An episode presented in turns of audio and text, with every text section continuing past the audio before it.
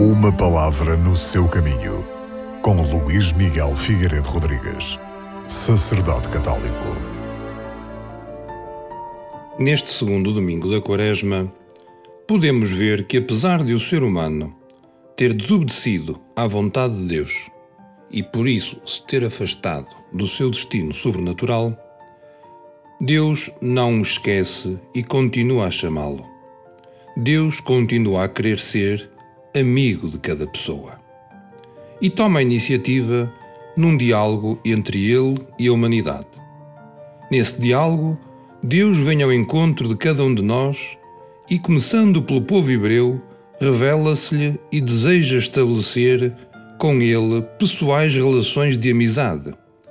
Quer que cada membro do seu povo seja seu aliado. A aliança feita com Abraão e todas aquelas que se lhe seguiram no decurso dos séculos são a preparação da aliança definitiva, mas são também a expressão do desejo de Deus, deste desejo que Deus tem de entrar e de estar em comunhão com cada pessoa. Por isso, para renovar com o ser humano este diálogo interrompido pela desobediência, Deus escolheu Abraão.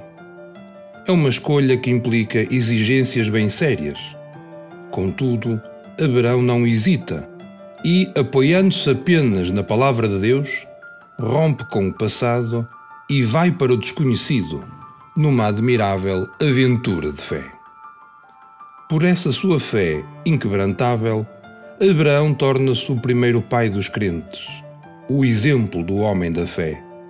Perante os desígnios do Senhor, adotou a única atitude digna do ser humano uma atitude de entrega incondicional a Deus, na certeza de que a salvação consiste na plena identificação da vontade de cada pessoa com a vontade de Deus.